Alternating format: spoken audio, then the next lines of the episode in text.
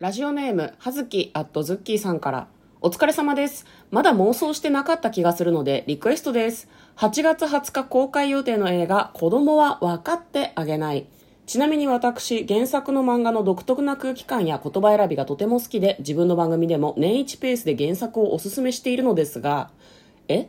この漫画の空気感実写で再現できる？大丈夫なん？と不安がいっぱいなのでぜひお二人の妄想を景気づけに聞いてから映画館に足を運ぼうかと思う次第です。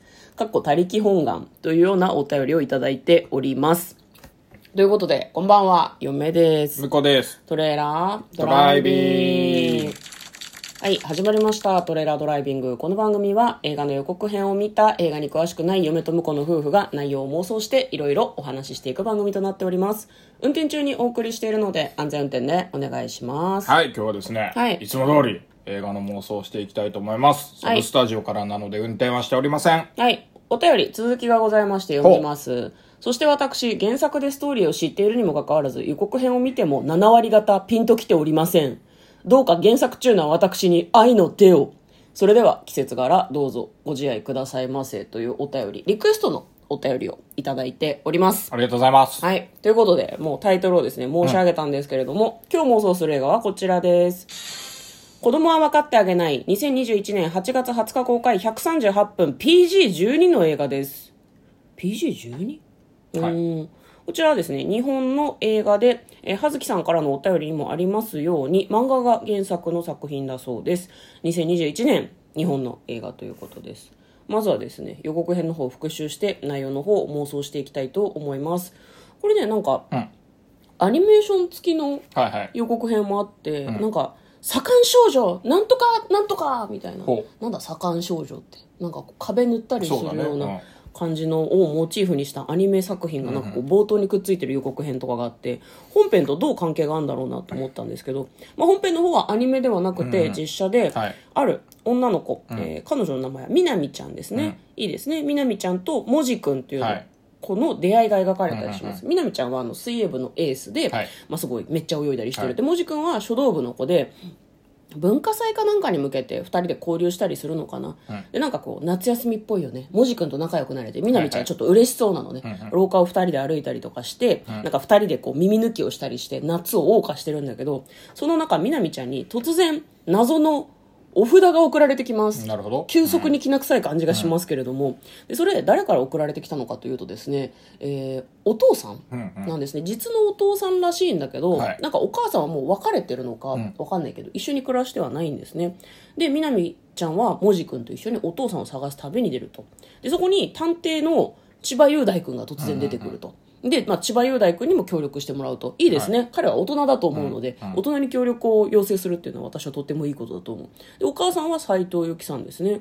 お母さん離婚したお父さんに会いに行くってどう思うんだろうなとかちょっと思うんですけど。でお父さんは元教祖なんだって。なるほど。人の考えてることが自分の頭の中に入ってくるってはいうはい。話をみなみちゃんにしてるんだけど、あれってやばいですよねってみなみちゃんが探偵に聞くと探偵千葉雄大君がやってるんだけど千葉雄大君がこうなんか同情してるような顔でうんって言ったりとかする感じがあって 大丈夫かよっていうんで数々の賞で話題の傑作コミック待望の映画化。あの夏の出会いが、えー私を変えたなんかこう泣いてるみなみちゃんの表情とかそれを見ているもじくんとかなんかまあ浜辺を走ったりとかしてるような映像が差し挟まれるようです。子供は分かってあげない。果たしてどんなお話なのかこれから妄想していきたいと思います。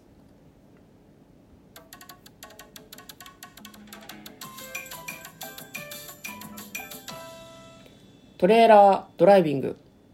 夏だからね。ここから先は全部南の島しか流さないよ いや、そんなわけにもいかねえ のんきでもよかったような気がするんだけど、うんだろ。はい。というわけで予告編からは何もわからないというのが正直なところですね。そう？うん。まあなんか、お父さん探しに行くっていうのと、もう出会うまでは確定しているわけですよね。うん誰だかわかんないとか、そういうストーリーはない。出会ってからが始まるわけですよ、物語。そうだねうん、まあだから、まあ、そんなに夢は、まあ、考えるのは大変だけど、ん結末がわからない内容がわからないっていう点から結構いいんじゃないかなとは思予告編ますけどね、わ悪くない予告編だなと個人的には思うんですけど、え、でもわからなすぎじゃない？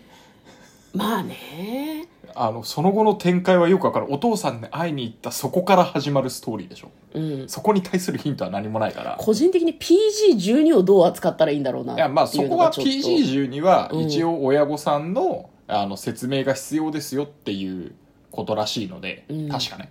なので、うん。えっ、と、おそらく、うん。あの、離婚してるお父さんとの関係とか、うん。離婚ってどういうことっていうのをちゃんと教えられないといけないってことじゃないかなとは思いますけどね。もうちょっとえげつない内容も含まれるんじゃないかなとちょっと思うんだけどね、うんうんうん。PG12 いやただ個人的にどう取り扱っていいのか難しいところではあるかなと思うんだけどじゃあそういうことにするか家族がまあ離婚して離れて暮らしてるから親御さんは説明してあげてくださいねっていうことということで、私たち言うて詳しくないからね。PG の指定とかにね、どうなんだろうね私予告の最初の方を見てて、みなみちゃんともじくんの爽やかラブストーリーペって思ったんだけど、違うよね。多多分分ね違うんだよね。そういう意味では期待感がすごいありますけどね、私は。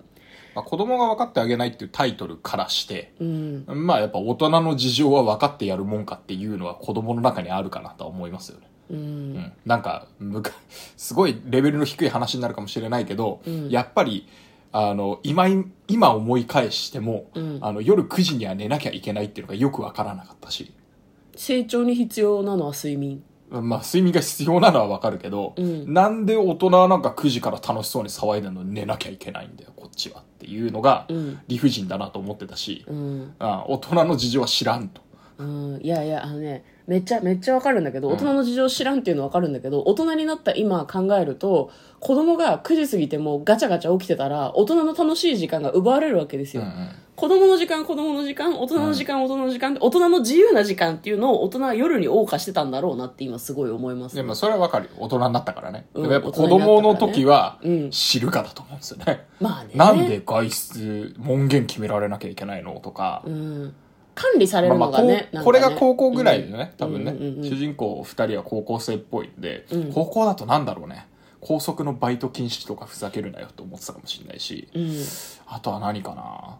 まあ、あとなんだろうね。単純にその離婚してるって、あ失礼？離婚してるってことだったけど、お母さんの再婚とか、お父さんの再婚とかなんかそういう、まあちょっと安易ではあるけど、そういう話なんじゃないのかな。でみなみちゃんももじくんのことが好きだから、人を好きになる気持ちってわかるし、うん。止められないのはわかるんだけど、うん。でもお父さんとお母さんがそれぞれ別々の人と結婚するの嫌だなって思うのも止められないっていうのが分かってあげないなんじゃないの、まあそうね。うん。なんと、なんとなくさ、その、実の父のことは情報入ってなかったし、確かにね、うん。実の父のおあの思い出もそんなないような感じがしません？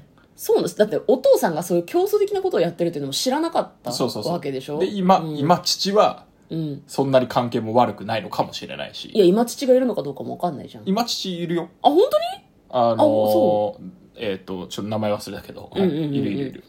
今父はいるんだ。今父いる。過去父に会いに行くんだ。そうそう過去父に会いに 父父っていう そうだからそこの関係がまああの本当のお父さん別にいるよっていうのをそもそも黙ってたのかもしれないし、で黙ってた事情はわかるけどなんで言わん言わないんだこの野郎っていうお母さんへの怒りもあるだろうし、うん。でも実際会ってみたら、うん。なんだこの父親っていう、あうん。だから言わない気持ちもわかるけど、うん。わかりたくないみたいなのはあるかもねやでもあれなんじゃない？途中でさ、なんか、あの黙ってたこと怒ってたみたいな斎藤由貴さんのセリフがあったような気がするんでうん。もしくは嘘を言ったみたいなニュアンスのことを言ってた気がするんで、うん。それからするとやっぱりなんかあの大人がついた嘘なのか、うん。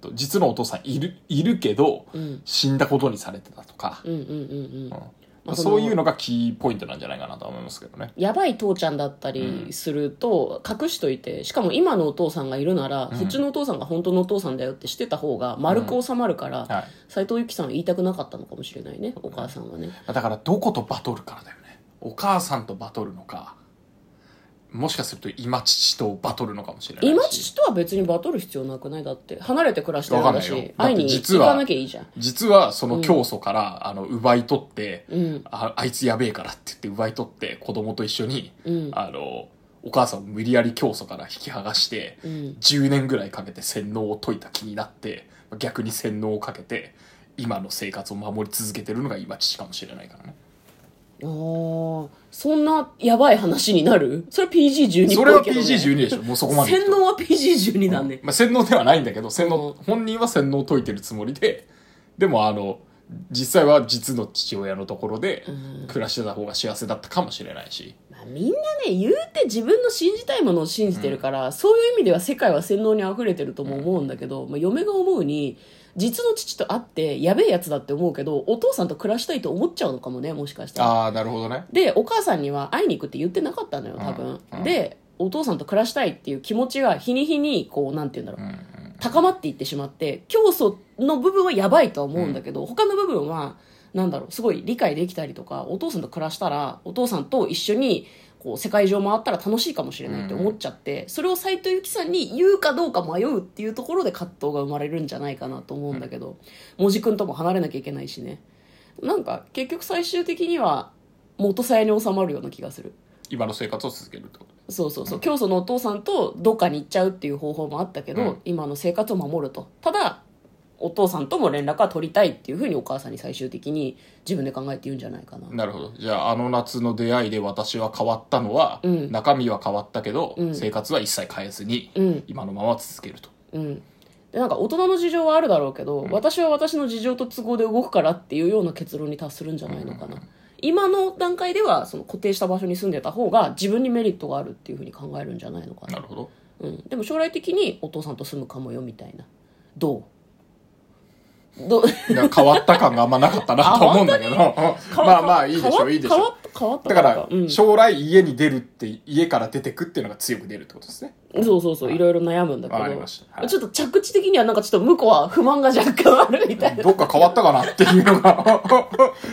えそれを考えることであということで嫁とこのトレーラードライビングまったね